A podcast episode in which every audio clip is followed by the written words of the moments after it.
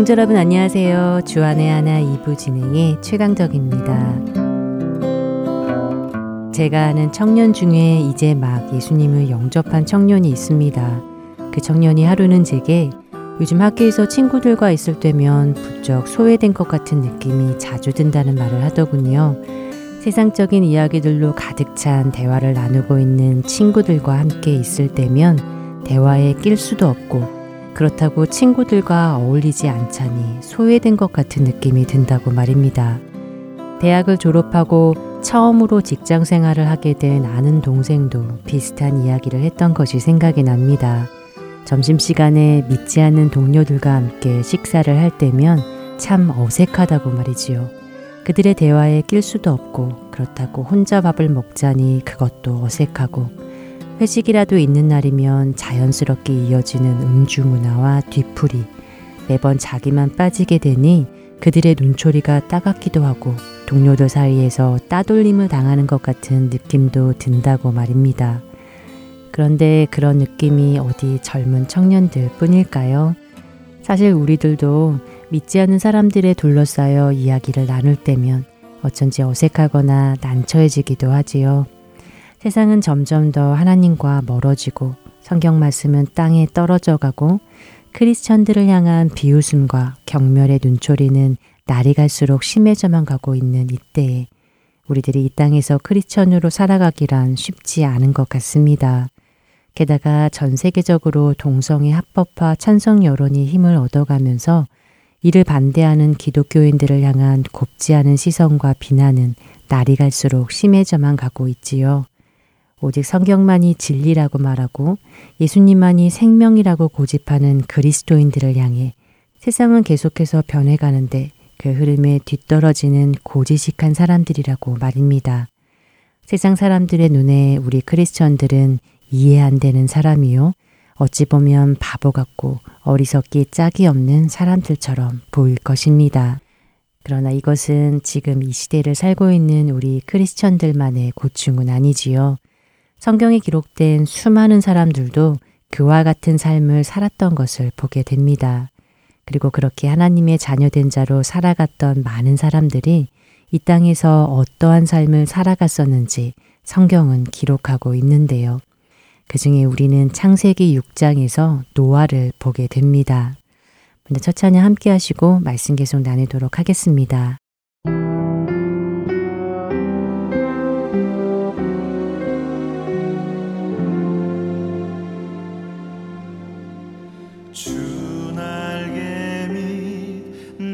편안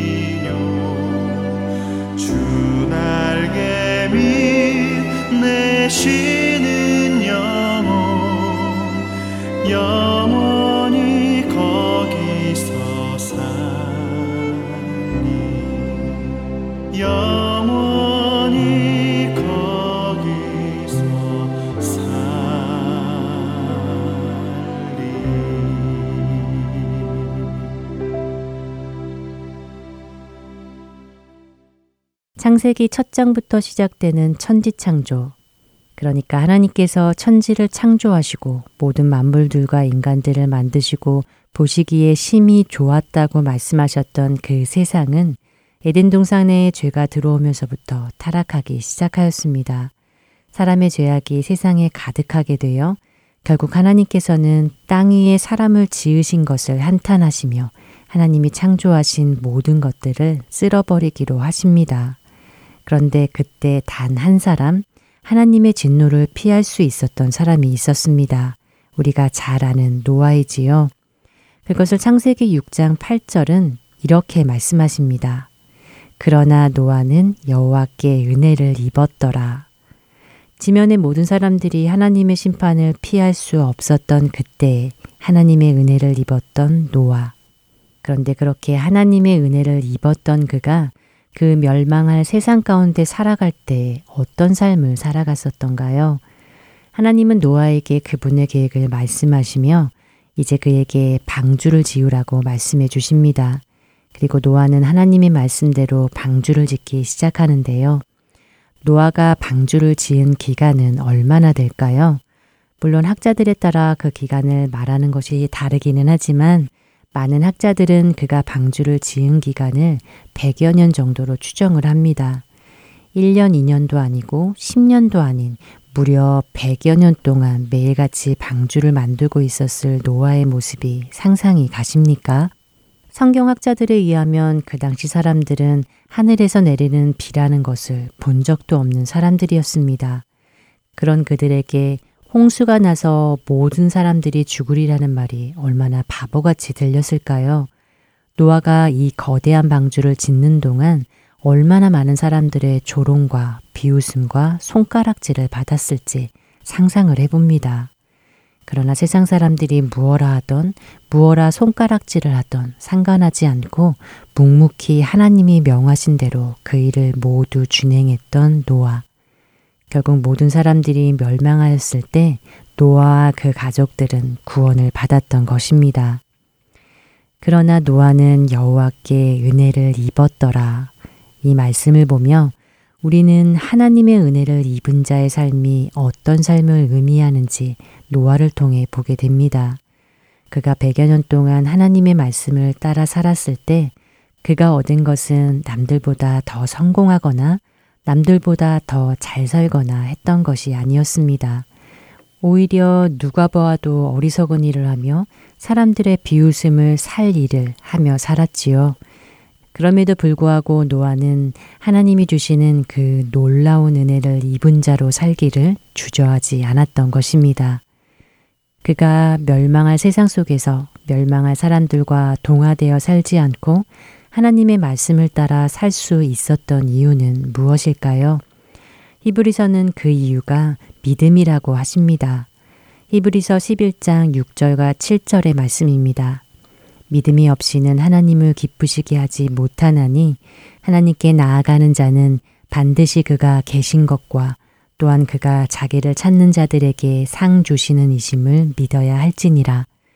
믿음으로 노아는 아직 보이지 않는 일에 경고하심을 받아 경외함으로 방주를 준비하여 그 집을 구원하였으니 이로 말미암아 세상을 정죄하고 믿음을 따르는 의의 상속자가 되었느니라. 더 나은 본향을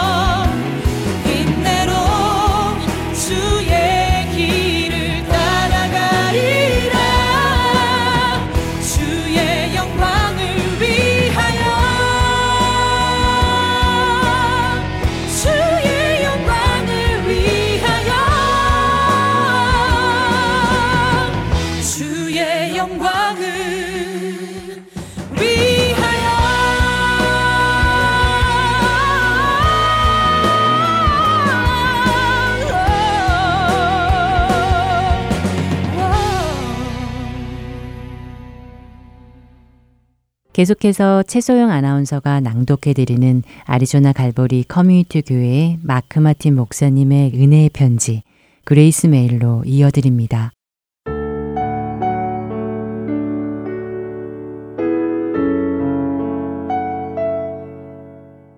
오직 주께서 각 사람에게 나눠주신 대로 하나님이 각 사람을 부르신 그대로 행하라. 내가 모든 교회에서 이와 같이 명하노라. 고린도전서 7장 17절의 말씀입니다. 우리가 하나님을 알기 전부터 하나님께서는 우리의 삶 속에서 일하고 계셨습니다. 예레미야는 예레미야서 1장 4절에서 5절을 통해 하나님께서는 우리가 태어나기도 전부터 우리의 존재를 알고 계시다고 말씀하고 있지요. 사도 바울 역시 갈라디아서 1장 15절을 통해 하나님을 내 어머니의 태로부터 나를 택정하시고 그의 은혜로 나를 부르시는 이라고 표현하며 자신이 태어나기 전부터 하나님께서는 자신을 알고 계시는 분이라는 것을 고백했습니다. 그렇기에 부모들이 자신들의 아이가 태어나기를 애타게 기다리는 것처럼 하나님께서도 우리가 태어나기를 애타게 기다리셨습니다.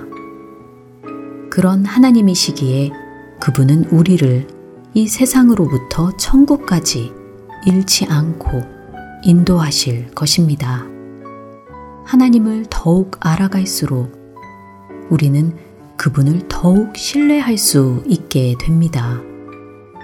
다윗은 시편 9편 10절을 통해 여호와여 주의 이름을 아는 자는 주를 의지하오리니 이는 주를 찾는 자들을 버리지 아니하심이니이다 라고 고백합니다. 또한 시편 13편 5절에서 나는 오직 주의 사랑을 의지하였사오니 나의 마음은 주의 구원을 기뻐하리이다 하고 고백하지요. 그는 하나님을 알았기에 하나님을 신뢰했고 의지했습니다. 다윗의 이런 고백이 우리 모두의 기도가 되기를 소원합니다.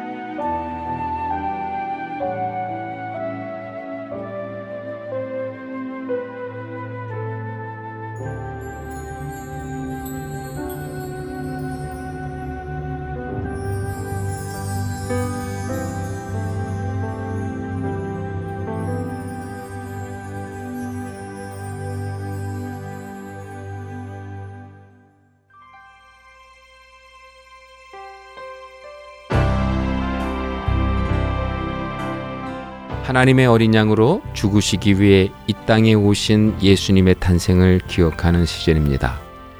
세상은 향락과 쾌락으로 즐거워하는 이 기간, 그리스도인들은 날 위해 죽으시기 위해 기꺼이 이 땅에 오신 그리스도로 인해 기뻐해야 합니다. 세상 속에 살면서도 세상의 빛과 소금으로 살아가는 헐텐소울 복음 방송 애청자 여러분이 되시기를 바랍니다.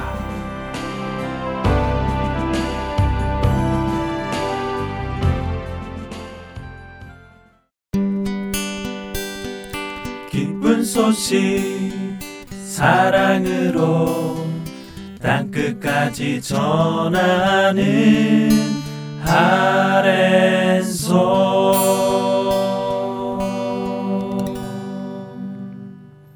설교 말씀 함께 하시겠습니다. 캐나다 밴쿠버 그레이스 한인교회 박신일 목사님께서 신명기 27장의 말씀을 본문으로 다듬지 않은 돌로 단을 쌓으라 라는 제목의 말씀 전해 주십니다.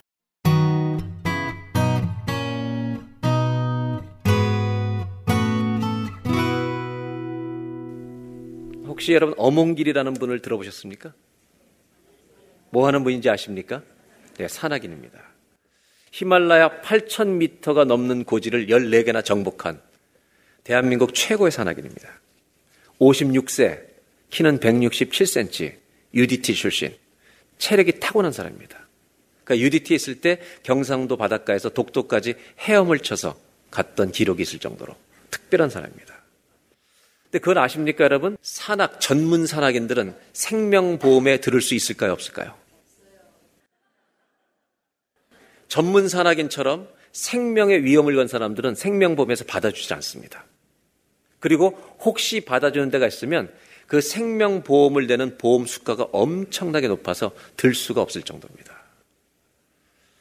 상식적으로 이해가 됩니다. 그러나 여러분, 우리들도 인생을 걸어가는데, 우린 평지를 걸어가는데, 보험이 모든 것을 보장할 수 있을까? 필요합니다. 그러나 우리의 인생이 안전한가? 저는 이렇게 생각합니다. 전문 산악인이나 우리나 안전지대가 없다는 겁니다. 평지를 걸어가도 무슨 일이 터질지 모르는 게 인생입니다. 여러분 아시는 것처럼 독일 미넨에서 우울증에 걸린 한 소년이 많은 사람을 죽이는 자살에 대한 책을 보고 결국 자기 친구들에게 SNS로 학교에서도 따돌림을 당하니까 메시지를 보내서 맥도날드로 나오면 내가 맛있는 거 사줄게. 비싼 건 안 돼.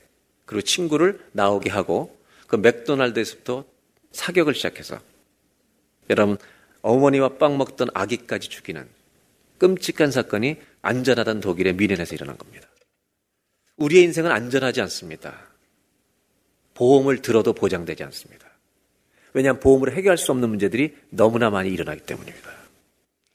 고난이 찾아오고 질병이 오기도 합니다.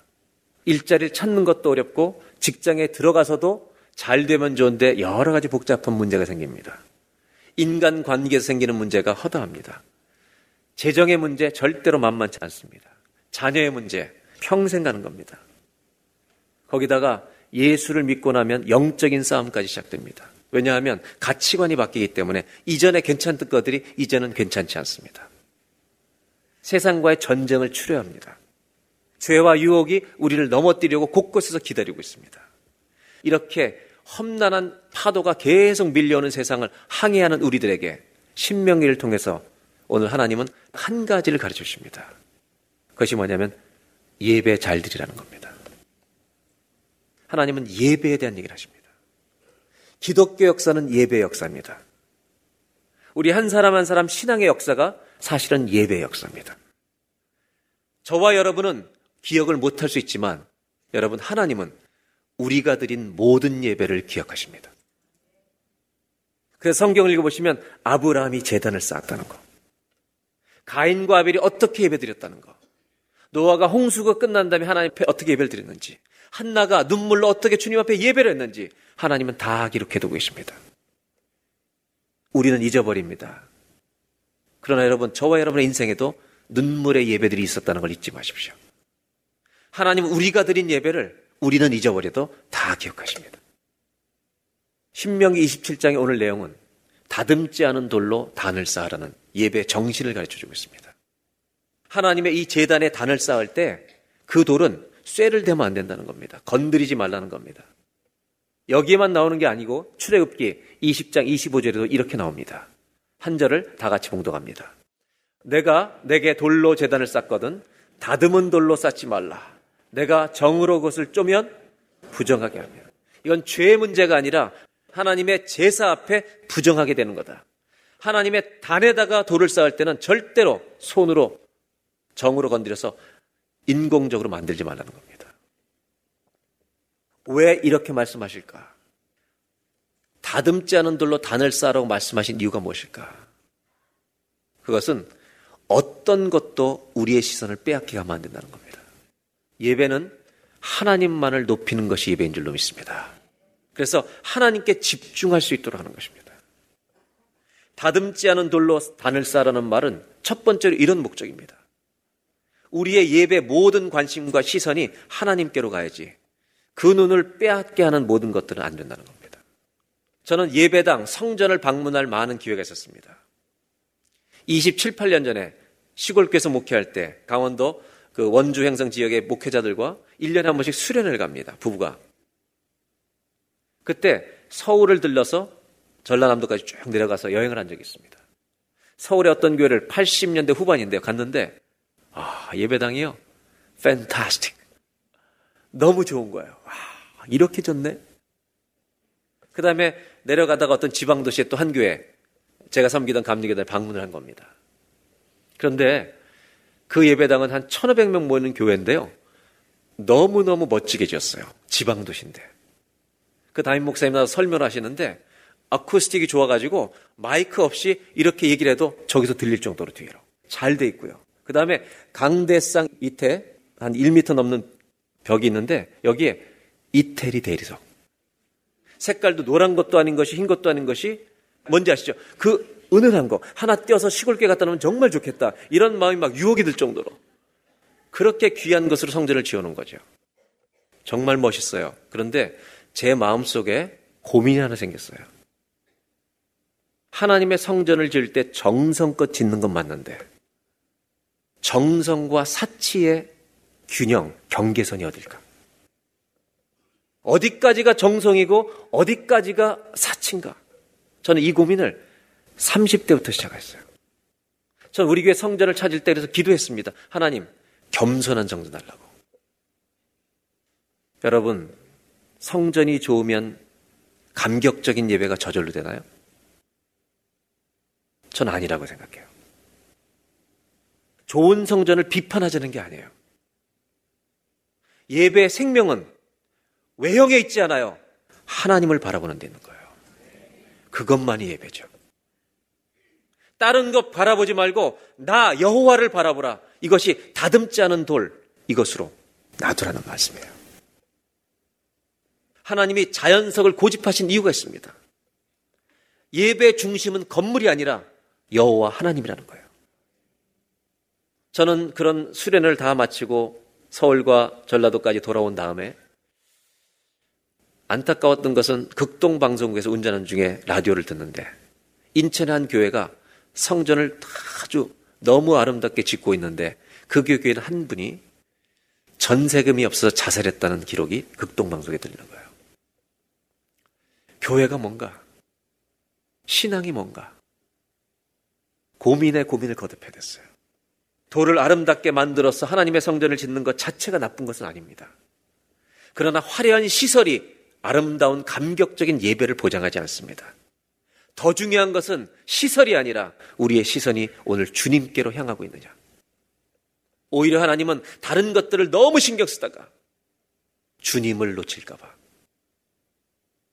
다잘 지어놓고 모든 것이 완벽하게 퍼펙트하게 다 해놓고 형식적인 예배 드릴까봐. 안타까우신 겁니다. 그래서 하나님은 다듬지 않은 돌로 단을 쌓아놓고 여호와를 바라보라고 말씀하십니다. 모세가 십계명을 받으러 간 사이에 이스라엘 백성들은 금송아지를 만들어 섬겼습니다. 하나님이라 우기는 겁니다. 여러분 사람은 늘 의지할 대상을 찾습니다. 만약에 하나님을 예배하지 않는 순간 사람은 다른 것을 예배하게 될 것입니다. 그래서 나와 너 사이에 너의 시선을 빼앗는 것 없게 하라는 것입니다. 네 마음 전체를 주는 것 없게 하라는 것입니다. 하나님이 나의 신이 아니면 우린 다른 것을 신으로 삼게 됩니다. 이 세상의 어떤 형상도, 어떤 우상도, 어떤 아무리 아름다운 것도 하나님을 대체할 수 없습니다. 하나님만이 하나님이십니다. 예배는 그 주님을 만나는 시간인 줄로 믿습니다. 우리는 예배 때마다 나를 위해 죽어주신 예수님을 봐야 할 줄로 믿습니다. 그것을 바라보지 못하는 것은 예배가 아니라는 겁니다. 예배 때마다 나와서 수많은 것들이 있지만 다른 어떤 것보다 제일 중요한 것은 이 예배는 나를 살려기 위해 나를 위해 죽어주신 그 예수님, 그 예수님을 보내주신 하나님, 그분을 바라보는 우리의 삶과 시간이 될 때 이것을 성경은 하나님은 예배라고 말씀하신다는 겁니다. 그 은혜를 깨닫는 사람은 이렇게 고백할 것입니다. 하나님, 예전은 내가 사는 것이 아닙니다. 내 안에서 그리스도가 살게 해주십시오. 여러분, 기독교의 수천 년 역사에 예배의 최고 핵심은 그리스도의 죽음과 부활을 믿고 내가 죽고 주님이 사시는 것이 예배의 핵심이라는 것 잊지 마시기 바랍니다. 주님 오시는 날까지 이 예배의 핵심은 바뀌지 않을 것입니다. 이것이 예배의 생명이고 최고의 예배입니다. 예배는 절대로 나 자신을 드러내기 위한 시간이 아니라는 것을 명심해야 합니다. 나의 영광을 구하는 시간이 아닙니다. 나를 조금이라도 드러내고 하는 마음이 생긴다면 그 순간 우리 예배는 죽는 것입니다. 오히려 오늘이 있기까지 내가 잘 되게 하시기도 하고 축복도 주시고 심지어 나의 실패 속에서도 나를 끝까지 붙들어 주신 하나님을 바라보는 것입니다. 그분께만 영광을 돌리는 겁니다. 이것이 다듬지 않은 돌로 단을 쌓라는 첫 번째 목적입니다. 저는 신명기 27장을 통해서 하나님 주시는 첫 번째 예배 메시지를 나누려고 합니다. 예배는 무엇이냐? 예배는 하나님만을 바라보는 것입니다. 예배는 우리의 모든 시선을 다른 걸 바라봤다면 오늘 주님을 바라보는 것입니다. 그리고 이 예배의 회복을 통해 세상 어디 가도 일주일 동안 내가 의지할 분은 주님밖에 없습니다. 이렇게 고백을 가지고 살아갈 때 여러분 삶의 예배가 살게 될 줄로 믿습니다.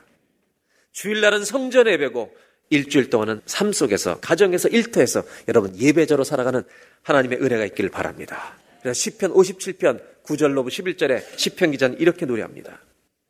주여 내가 만민 중에서 주께 감사하오며 문 나라 중에서 주를 찬송하리이다. 무릇 주의 인자는 커서 하늘에 미치고 주의 진리는 궁창에 이르나이다. 하나님을 높이는 거죠. 11절 하나님이여 주는 하늘 위에 높이 들리시며 주의 영광이 온 세계 위에 높아지기를 원하나이다. 아멘. 이것이 예배라는 겁니다. 예배 나오면서 내가 조금이라도 인정받으려고 하는 1%만 있어도 우리 예배는 죽습니다. 그러나 주님만이 나의 전부이십니다. 하나님을 높이길 원합니다. 당신이 나를 위해 죽으심으로 내가 살았습니다. 이제는 내가 사는 것이 아니라 주님이 사시길 원합니다. 이 부활과 죽음의 날마다의 경험이 있는 예배가 될 때 이것이 참된 예배라는 것입니다. 저와 여러분의 예배가 주님만을 바라보는 예배가 되기를 주의 이름으로 축원합니다. 이 예배가 살아있는 예배죠. 그런데 우리의 신앙 배경은 다 다릅니다. 모든 교단 배경도 다릅니다. 여러분 예배를 다녀보시면 알겠지만 어떤 예배는 조용합니다. 어떤 예배는 박수 난리 법석입니다. 저는 교인들 중에 자기 선호도를 가지는 건 괜찮지만 상대방의 예배를 비판하는 것은 아주 큰 실수라고 생각합니다. 여러분 조용히 예배드리는 사람을 비방하지 마십시오. 그들은 하나님의 신비 가운데 있는 것입니다. 하나님의 신비 가운데는 잠잠한 것입니다. 그러나 간증의 감격 때문에 예배드리는 사람은 기뻐 뛰며 앉아 있을 수가 없을 것입니다. 저는 우리가 어떤 예배를 드리는지 주님만 높이는 자유함이 있기를 주의 이름으로 축원합니다. 우리 교회는 어떤 교회냐 물으신다면 우리는 종합적인 교회입니다. 누가 아멘을 하든 방언으로 기도하든 찬송을 하든 일어서든 박수를 치든 그것을 그 사람의 예배로 인정해 주는 것이 중요하다는 겁니다. 중요한 것은 하나님을 바라보느냐. 이것이 예배 생명입니다.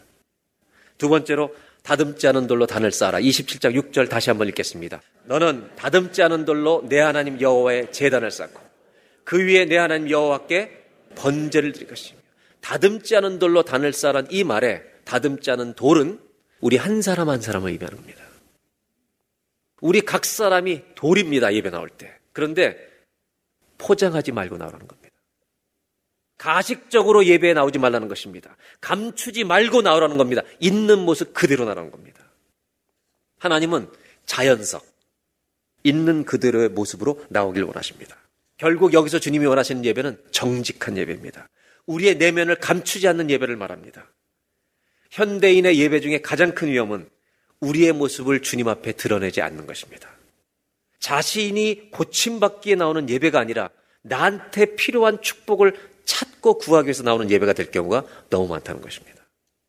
모든 사람의 마음 속에는 감출 수 없는 인생의 역사가 자기 가슴에 다 새겨져 있습니다. 어떤 건 회복도 돼 있지만 치유도 되지만 그렇게 안 된 치유가 되지 않은 상처들은 나무의 나이테처럼 우리 가슴 속에 다 남아 있습니다. 그것은 어떤 상황에서 드러납니다. 예배 드릴 때 우리 마음 속에 있는 아픔이나 문제들을 감추지 말고 주님 앞에 오라는 것입니다. 괴로운 감정들을 마음에 품고도 죄악을 가슴 속에 품고도 마치 평하는 것처럼 젠틀맨인 것처럼 하나님 앞에 전혀 도움이 필요 없는 것처럼 그렇게 위선적인 모습으로 더 이상 앉아있지 말라는 것입니다. 우리의 예배는 내 자신을 솔직하게 내가 아픈 것을 아프다고 더러운 것을 더럽다고 고백할 때 그 예배는 살아있는 예배가 될 줄로 믿습니다. 그래서 10편 51편 7절에 하나님이 기뻐하시는 제사는 상한 심령이라. 상한 심령을 가지고 나오는 자를 주님께서 멸시치 아니하시리라. 왜냐하면 하나님만이 예배를 통해서 우리를 고치시고 새롭게 하시고 치료하실 수 있는 유일한 분이시기 때문입니다. 사실은 현대화될수록 많이 배울수록 위선하기가 쉽습니다. 특히 예수 믿는 사람들 더 합니다. 왜? 우리는 원수를 사랑하라는 법을 가지고 있는 사람들입니다. 근데 사랑할 수 있는 능력은 안 되기 때문에 이걸 감춰야 되는 겁니다. 교회 안에서도 관계가 깨어지면 여러분 보기 싫어도 사람들 앞에서 웃으면서 인사해야 되는 것입니다. 하나님 사랑이 안 된다 기도를 토해야 되는데 여러분 그 증오와 분노를 말 못하고 끝까지 위선으로 사는 겁니다. 그래서 2부 예배 때 관계가 깨진 사람을 만나면 1부 예배로 가는 겁니다. 3부 예배로 가든지. 그래서 제가 이민교회 와서 속담을 하나 만들었습니다. 원수는 교회 로비에서 만난다. 그 사람도 1부 예배 가니까 그 다음 주에. 우리는 싫어하면서도 웃을 수 있는 준비가 되어 있습니다. 고쳐야 하는데 고칠 생각을 하지 않고 위선으로 사는 겁니다. 우리 교회가 개척하고 1, 2년 지났을 때 메시기장에서 예배를 드릴 때 강당을 쓰지 못하고 카페테리아를 쓰면서 예배를 드릴 때가 있었습니다. 한 6, 700명이 한 번에 예배를 드렸죠. 그때 한 번은 주일 예배를 드리는데 제가 설교 중이었어요. 한 여자 권사님이 갑자기 설교를 듣다가 통곡을 하기 시작했습니다. 제가 설교를 진행할 수 없을 만큼 큰 소리로 울기 시작했습니다. 그래서 제가 설교를 중단하고 5분만 다 같이 기도하겠습니다. 그 권사님에서 기도해드리고 잠잠해진 다음에 예배를 드렸습니다. 그날 많은 성도님들이 저한테 와서 이렇게 얘기했습니다. 목사님 설교에 은혜가 있어서 저분이 우신 것 같습니다. 그래서 제가 아닙니다. 그 전날 제 인생에 무슨 일이 일어났기 때문입니다. 토요일 저녁에 설교 준비한 것을 다시 원고를 보고 잠자리에 들었습니다. 침대에 올라갔는데 제 마음속에 하나님 앞에 꺼리 끼는 일이 하나 있었습니다. 그래서 그대로 자는 것이 싫었어요. 왜냐하면 주일날 설교를 해야 되는데 꺼리 끼는 걸 가지고 설교하는 게 너무 싫었어요. 그래서 제 지하의 서재로 다시 내려갔습니다. 지하 서재에 내려 앉은 다음에 앉아 있을 수가 없었습니다. 그래서 저는 책상 밑에 기어 들어가서 무릎을 꿇고 기도했습니다. 하나님 제가 내일 설교를 해야 되는데 제 안에 있는 이 꺼리낌을 제가 간직할 수가 없습니다. 그 자리에서 저는 회개했습니다. 이걸 버리기로. 내 이 꺼리낌을 버리기로. 그리고 결정하고 예배한 겁니다. 저는 뭘 체험했냐면 내가 솔직하게 회개하면 은혜를 베푸신다는 것입니다. 성경은 이렇게 말합니다. 성경의 인물들 중에 솔직하게 매달렸을 때 내가 안 만나준 사람이 있더냐? 네 죄를 토설할 때 용서 안 해준 적이 있더냐? 네 아픔을 가지고 왔을 때 눈물을 가지고 왔을 때 안 닦아준 적이 있더냐? 한나를 봐라. 한나가 그런 예배를 드리지 않았다면 그가 토했을 때 그 문제로 얼굴에 다시는 수색이 없게 내가 치유하였느니라. 우리의 함정은 이것입니다. 자신의 심성이 부패한 사실을 모르고 겉만 깨끗하게 포장하면 되는 줄 알고 점점 살아가는 사람이 늘어나고 있다는 것입니다. 이게 우리 함정입니다. 조금 전까지 불의하고 악독한 생각을 계속 가졌으면서도 더러운 욕심이 난무했음에도 불구하고 전혀 안 그러는 사람처럼 최고의 지성인처럼 거룩한 사람처럼 예배드리는 이 우리의 병이 언제 끝날 수 있을지 모르겠습니다. 하나님 우리의 마음의 상태를 아시기 때문에 말씀하시는 겁니다. 다듬지 않은 돌로 단을 쌓아라. 정직하게 나와라. 우리가 세상은 속일 수 있을지 모릅니다. 그러나 하나님은 우리에게 단 한 번도 속으신 적이 없습니다. 하나님이 우리의 창조주십니다. 구원자십니다. 찬송 받으실 분입니다. 우리의 치료자는 주님밖에 없습니다. 하나님 나를 고쳐주십시오. 이렇게 단련하는 것이 예배입니다. 내 아픔과 하나님의 사랑이 만날 때 그것을 예배라고 부르는 것입니다. 역대하 7장 14절, 15절에 이렇게 말합니다. 내 이름으로 일컫는 내 백성이 그들의 악한 길에서 떠나 스스로 낮추고 기도하여 내 얼굴을 찾으면 정직하게 내 아픔을 고백하고 찾으면 내가 하늘에서 듣고 그들의 죄를 사하고 그들의 땅을 고칠지라. 아멘. 하나님은 고칠 것입니다. 내 아픔과 괴로움을 내려놓는 사람에게 고쳐주십니다. 내 마음속에 분노와 증오와 미움이 있습니다. 하나님 내 마음속에 이런 은밀한 죄가 있습니다. 고백하는 자만이 새롭게 될 줄로 믿습니다. 예배는 내 아픔이 내려놓을 때 내 예배가 살아있는 예배가 됩니다. 그래서 오늘 두 번째로 다듬지 않은 돌로 단을 쌓아라. 이 말씀이시는 두 번째 메시지는 이것입니다. 예배는 나의 아픔을 하나님께 내려놓는 것입니다. 이것이 예배라는 겁니다. 여러분의 아픔과 여러분의 괴로움과 여러분의 죄와 은밀한 우리 안에 있는 것들을 주님께 토로한 적이 언제쯤 되십니까? 예배 때마다 주님 힘듭니다. 주님 내 마음이 괴롭습니다. 이렇게 기도하며 살아가는 저와 여러분이 되시기를 바랍니다. 저도 목사지만 목사이기 때문에 회개를 다 못할 때가 있습니다. 왜냐하면 제가 안 그런 줄 아니까 사람들이. 그래서 저는 그럴 때마다 새벽 지단이든 성전에 나와서 기도하곤 합니다. 하나님 감추지 않게 해주십시오. 목사라는 직분이 여러분 면제되는 직분 아닙니다. 똑같습니다. 오늘 정직한 예배를 한번 드려보시지 않겠습니까? 그 기도가 있는 곳에 주님이 오실 것입니다. 마지막으로 27장 6절 7절을 보겠습니다. 너는 다듬지 않은 돌로 내 하나님 여호와의 재단을 쌓그 위에 내 하나님 여호와께 번제를 드릴 것이며 하나님 앞에 다듬지 않은 돌로 재단을 쌓고 예배를 드리고 그렇게 예배를 드리게 되면 어떤 은혜가 있는지 7절에 소개하고 있습니다. 또 화목제를 드리고 거기에서 먹으며 내 하나님 여호와 앞에서 즐거워하라. 여러분 이런 다듬지 않은 돌로 있는 모습 그대로 예배드리는 사람에게 주시는 축복이 뭔지 아십니까? 너 내 앞에서 기뻐하게 될 것이다. 여러분 여호와 앞에서 즐거워하라. 영어 성경에는 rejoicing in the presence of the Lord예요. 주님의 임재 안에서 기뻐한다는 거예요. 얼마나 귀한 말이에요. 제가 솔직한 마음으로 주 앞에 나가면 하나님의 임재를 누리게 된다는 거예요. 여러분 예배를 통해 누리는 최고의 열매는요. 기쁨을 누리는 것인 줄로 믿습니다.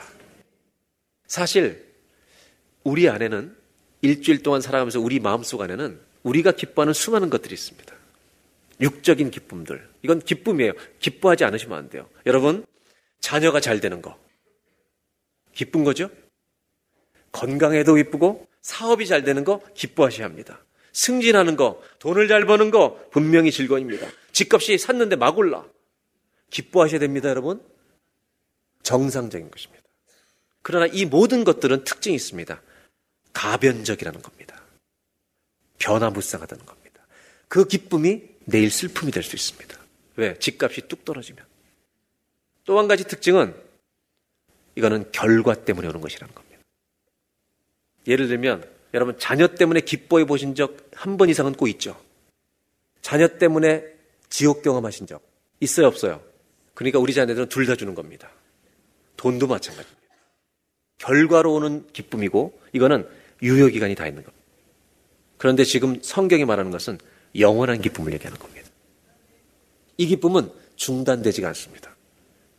그 중에 최고의 기쁨이 뭐냐? 구원입니다. 구원의 감격을 받고 감격이 식을 수 있어요. 왜? 사람이기 때문에. 그런데 나이가 들어갈수록 인생의 마지막에 가까울수록 구원의 감격은 커지기 시작합니다. 그리고 천국에 들어가는 날, 주님을 만나는 날, 이게 구원이야 그러는 순간 우리는 찬송이 기억날 것입니다. 갈 길을 밝히 보이시니 주 앞에 빨리 나갑시다. 이 찬송은요, 천국 가야 진짜 부를 수 있는 찬송입니다. 그리고 내가 받은 구원은 끝이 없다는 것을, 영원하다는 것을 천국에서 누리게 될 것입니다. 저는 여호와로, 여호와 안에서 즐거워한다는 이 말의 의미가 뭘까? 이거를 하박국에서는 어떻게 말하고 있는지.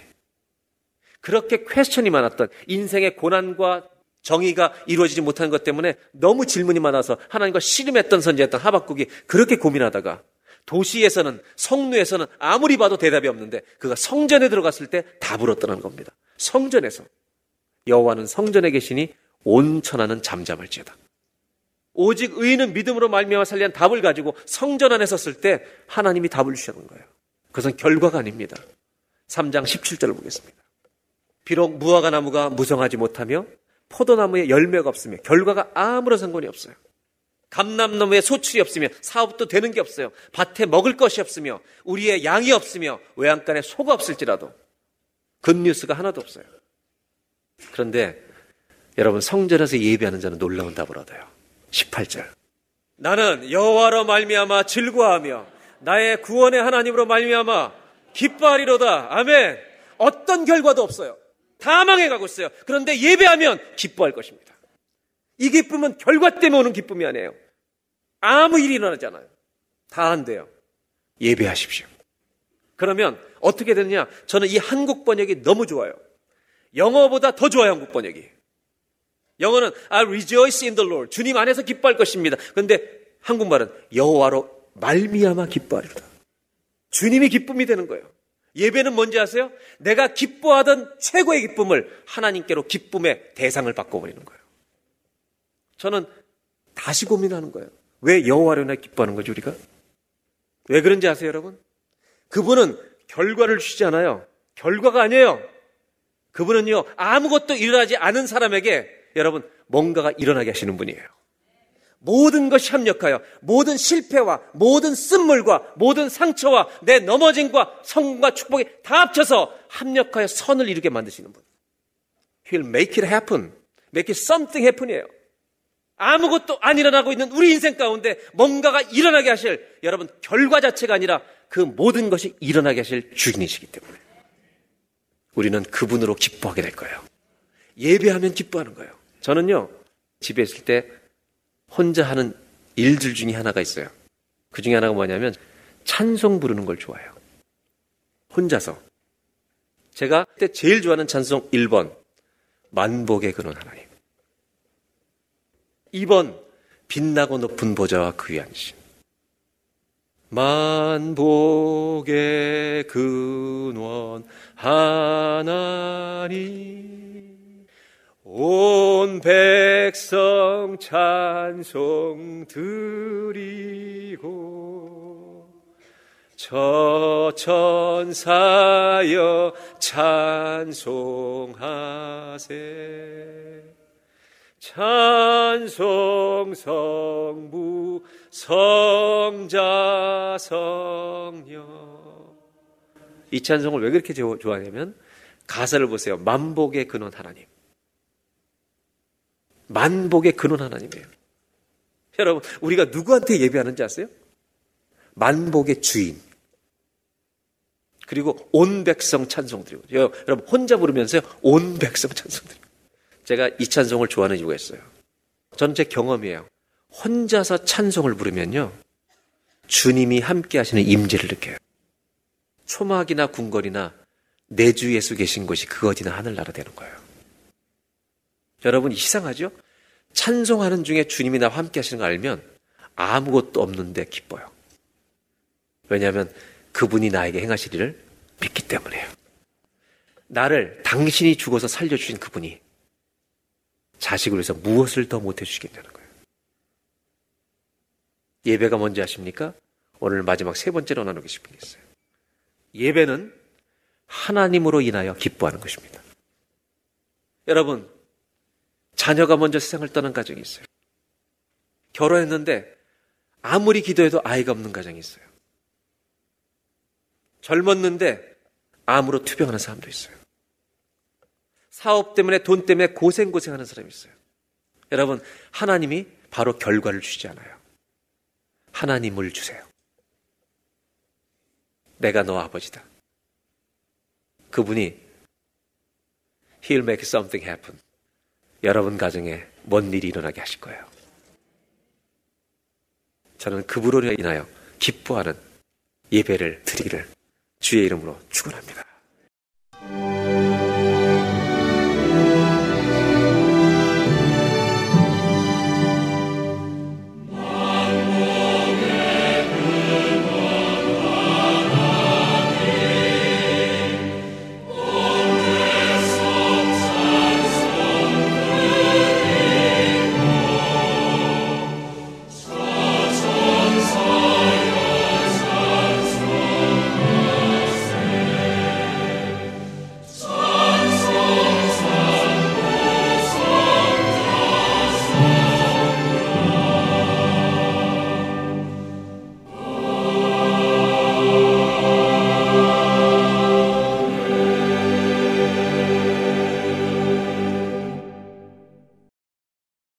바라는 것을 보지도 못했던 사람들은 비가 올 것이라며 방주를 짓던 노아를 조롱했을 것입니다.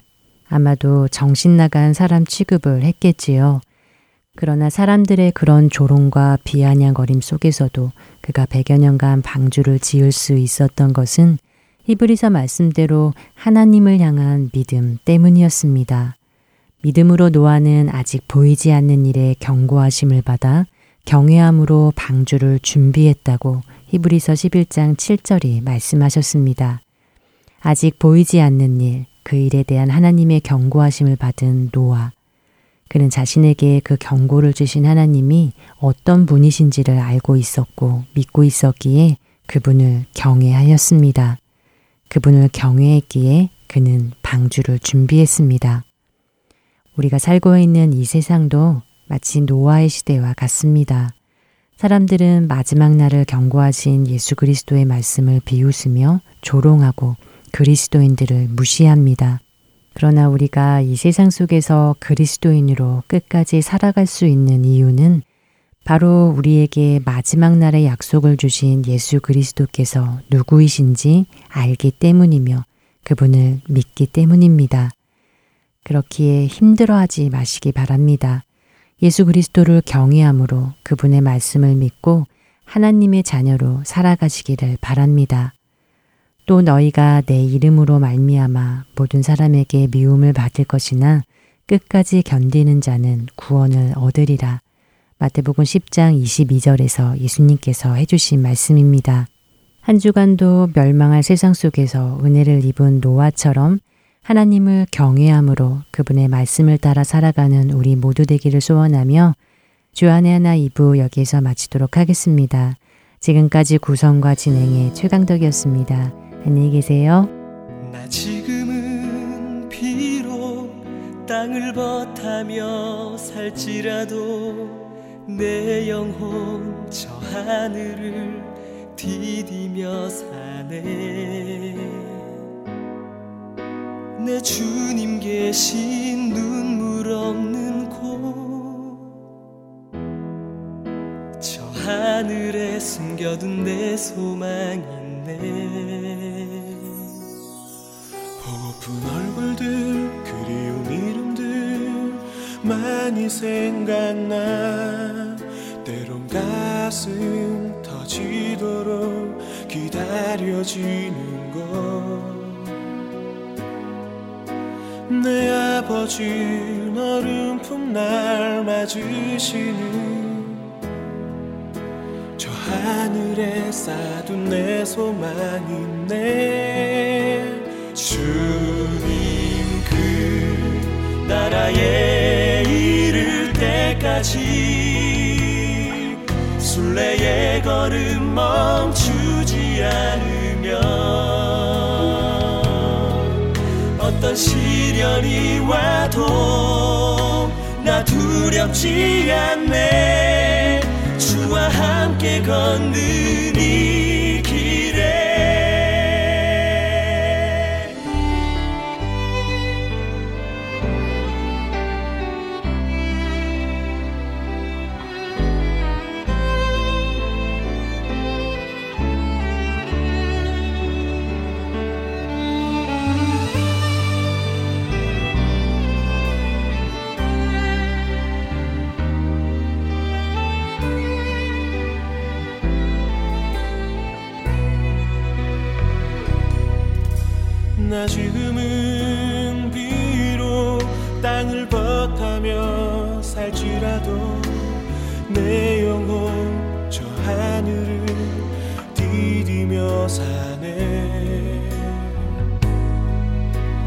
주님 계신 눈물 없는 곳. 저 하늘에 숨겨둔 내 소망이네. 보고픈 얼굴들 그 이름들 나만이 생각나. 가슴 터지도록 기다려지는 내 아버지 너른 풋날 맞으시는 저 하늘에 쌓둔 내 소망이 네